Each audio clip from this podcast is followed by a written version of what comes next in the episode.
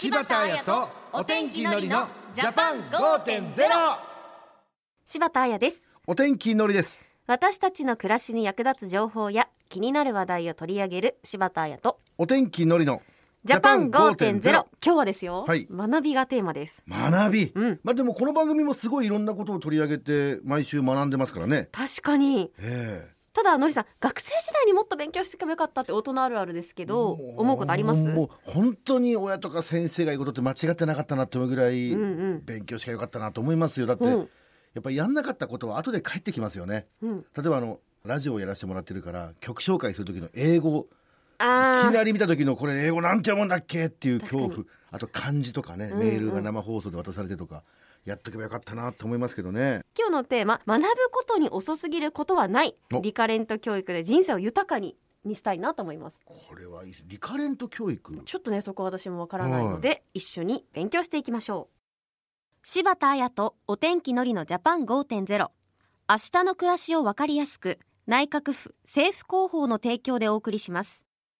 今日のゲストは文部科学省障害学習推進課の川島静樹さんです川島さんお願いしますよろしくお願いします。よろしくお願いしますではまずちょっと私たちがわからなかったうん今回のテーマでもあるリカレント教育のリカレントってどういう意味でしょうか？はい。あの英語で反復であったりとか繰り返しとかあと回帰することを意味しています。なるほどリカレント教育というワードはどうやら少しずつ耳にするようになってきたような感じとのことなんですが、うんどんなイメージで受け取っていればいいですか？はい。法令上であのリカレント教育の明確な定義はないんですけれども、社会人の学び直しと言い直してみるといかがでしょうというところで、社会人が学ぶまあ目的としては仕事のためであったりとか、あと心を豊かにするとか、生きがいを持つためなど幅広くあると思うんですけれども、今あの政府として力を入れているリカレント教育は、まあ、特にあの仕事につながる実践的な教育のことをまあ指しています。ぐっと分かりやすくなりましたね。うん、現在あの人生100年時代であったりとか超スマート社会であるあのソサイティ5.0の時代とかまあ言われている中で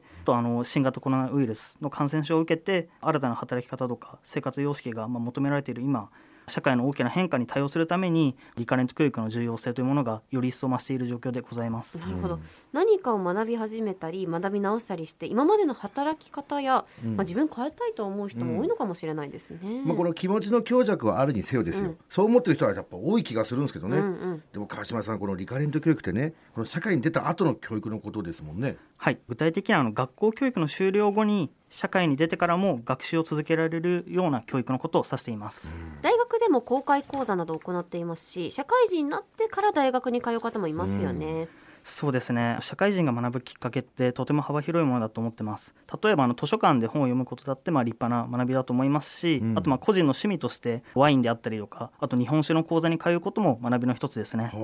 お酒に関してはねこの趣味で学んでいたら例えばこれ自分でワインバーを出したいとかいう人もいるかもしれませんもんね。そうですね。あの学ぶことであの仕事や生き方のまあ選択肢が増えると思っていますお酒に限らず、まあ、何らかの得意分野があれば例えばあの企業で一生懸命働いている方が副業で執筆の仕事ができるようになったりとか、うん。あとまあ活動の場が広がって多くの方とつながりを持てるようになったりとかあとまあその人自身のまあ仕事や生き方の幅がまあ広がる可能性をまあ秘めているものだと思っています。うん、確かに。SNS でコツコツ発信してもいいですし、うん。ネット上の動画投稿とかで知識を披露してってもいいかもしれないですそうね。これ自分の幅も人の輪も広がる感じがいいですよね。あと社会人になってからのこの学びってこれ限られた時間の中で学ぶと思うからしっかりこの頭の中に知識が入ってる気がしますがいかがなんでしょうか？そうですね。やはりあの心の持ち方が学生時代と違うと思いますしあとまあ社会人になって実際にまあ働いてみて、まあ、新たな視点を得ることで、まあ、分かることも多いと思いますので自分のまあためになっているって実感が伴えば知識を吸収していくスピードも上がるかもしれないですね。学生時代とか時間と体力にこの余裕があるから逆にこうダラダラしちゃったりするんですけどね、このやっぱ自分を変えたい時とか本気で学びたいぞって時はこの伸び方も半端ないかもしれないですね。そうですね、うんキャリアアップのために大学で学び直すという選択肢もありますよね。経済学とか心理学とか。うん。リカレント教育にはいろんなケースがありそうですね。そうですね。あのリカレント教育は今の時代あのキャリアアップであったりとかあとまあ転職とかのキャリアチェンジのために必要な学びですね。まあ、社会人でねこの仕事が終わった後大学で学んでる人がいるかもしれませんけど僕も実際ね、うん。大学はあの夜学部で夜間だったんですよ。昼間柔道して、だから周りもね仕事終わってから学びに来てる人も多かったんですけどそもで今このコロナ禍でこの対面での講義ができないかもしれないけどもこのリモートで学んでる人もいるんですかね。うん。どちらにせよすごいガッツですよね。ただ目的がはっきりしていればいいんですが具体的に何を学んだらいいか思いつかないなという人も多いのではないですか？そうですね。あの実際にあの学びたいけど何から始めたらいいかわからないっていうそうした声が寄せられているところでして、うん、まあ、そういった方に、まあ、ぜひ紹介したいウェブサイトがあります、うん、知りたい。でも教えてくれないのかな？教えてくれます？教えます。やったよかったウェブサイトがあのマナパスとカタカナでまあ言うんですけれども社会人向けのあの講座を検索できるサイトになっています、うん、今はあの新型コロナウイルスの影響もあってこれまで以上にあの社会人の学びへのまあ意欲や関心が高まってきていますね。マナパスも去年4月以降アクセス数が1年前の同じ時期と比べておよそ8倍にアップしているんです。すごい伸びてますね、うん、そうですね。このマナパスでは、まあ、大学や専門学校が実施する4000を超える講座を検索することができます。おおそれは結構多いですね、ね、例えばどんな講座がありますか？例えば首都圏にお住まいの方が首都圏と公開講座にチェックを入れて料理というキーワードで検索をすると体に良い雑穀料理を作ろうですとか再現性のある美味しい料理レシピなどという講座が見つかります。うん楽しそう。マジですこれ今年のやりたいことのテーマの一つに、うん、料理ってのがあったんですよ。マナパスマナパス。マナパスマナパス。ルルルルですね。ラミパス、ラミパスじゃん。失礼いたしましたマナパスね。あっこちゃんしないでよ。すいません。これ食べながら栄養成分を学びたいですねそうですね。まさにその通りの講座ですね。語学や文学のほか、まあ、実生活に生かせる料理などの講座で深い知識を蓄えられるような、まあ、講座がたくさん掲載されています。募集期間など、まあ、受講の詳しい情報については各講座の最新情報をチェックしていただければと思います。一方キャリアアップを考えている方にはマナパスではどんなコンテンツを用意していますか？はい、マナパスでは例えばあのソサイティ5.0と社会人の学びであったりとか女性のための学び直しといった、まあ、社会的にちょっとホットなテーマと社会人の学びを掛け合わせた特集ページであったりとかあとはその自分の学びのモデルを発見できる修了生インタビュー記事などを多数掲載していて社会人の各々の方が持たれている、まあ、ニーズに応じて検索することができるようになっています、今の時代にあってより具体的な提案をしてるんですね。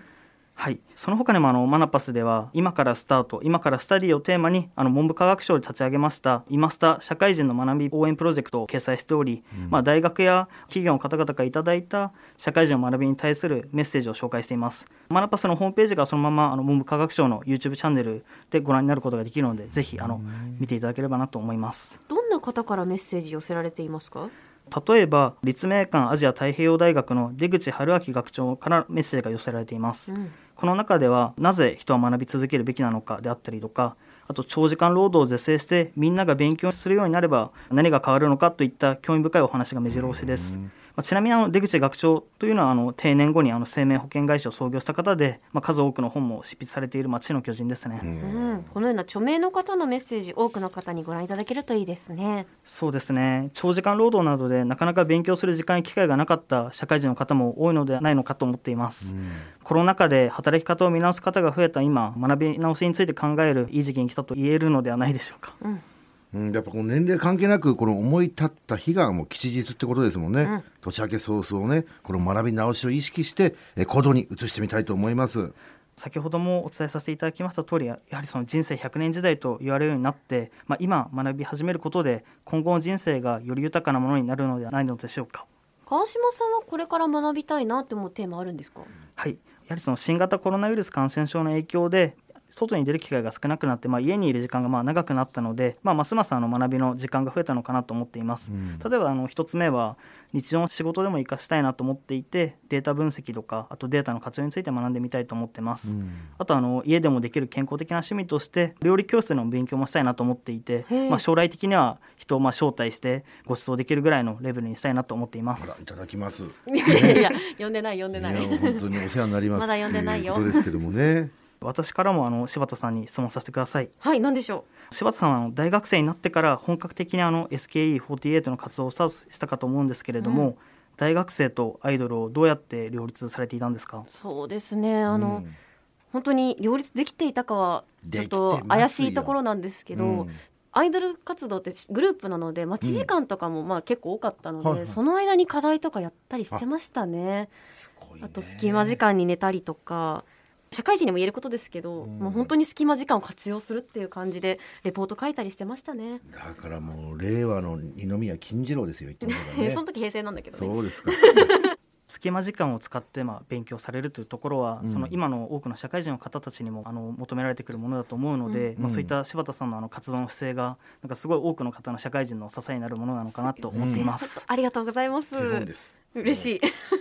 柴田さんから学ぶことは多いですよ本当にね。どうし上げますね。えー素直に言ってるだけですけどもね。この時間の使い方や作り方もねこの社会人が学ぶ上で必要なスキルですもんね。そうですね。おっしゃる通りだと思います。最後に川島さんからお伝えしたいことありますか？はい、社会人が学びをしようと考えた時にまず何から始めたらよいかと悩む方も多いと思うんですよね。でそのような方にはぜひマナパスやイマスタ社会人の学び応援プロジェクトを活用していただきたいなと思っております少しでもあのご自身の学びのきっかけとなって学びを通じてより豊かな人生につなげていただければこちらとしてもとても嬉しい限りです、そしてサイトはカタカナでマナパスで検索してください。今日は文部科学省の川島静樹さんをお迎えしました。川島さんありがとうございました。ありがとうございました。ありがとうございました。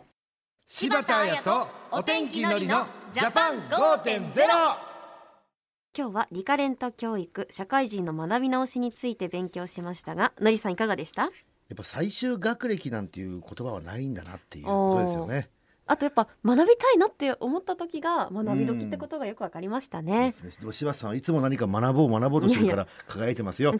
どうしたんですか今日、うんこれからも柴田さんから学んでいきます。ありがとうございますではのりさんお知らせをはい。今日の放送や過去の放送をもう一度聞きたいという方はですね、政府広報オンラインで聞くことができます。ぜひ政府広報ジャパン5.0で検索して過去の配信一覧をチェックしてください。お願いします。次回は行政相談員制度60周年について取り上げます。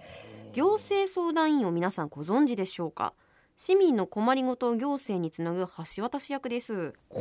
れはちょっと僕知らなかったけど、うん僕なれるんですかね。いやいやいやなってくれとは言ってないんですけど。立ち上がる時来たんじゃねえかな。実際に改善につながった事例などもいくつかご紹介しますので、ぜひお聞きいただければと思います、はい。ということでここまでは柴田彩と。お天気のりのジャパン5.0また来週。柴田彩とお天気のりのジャパン5.0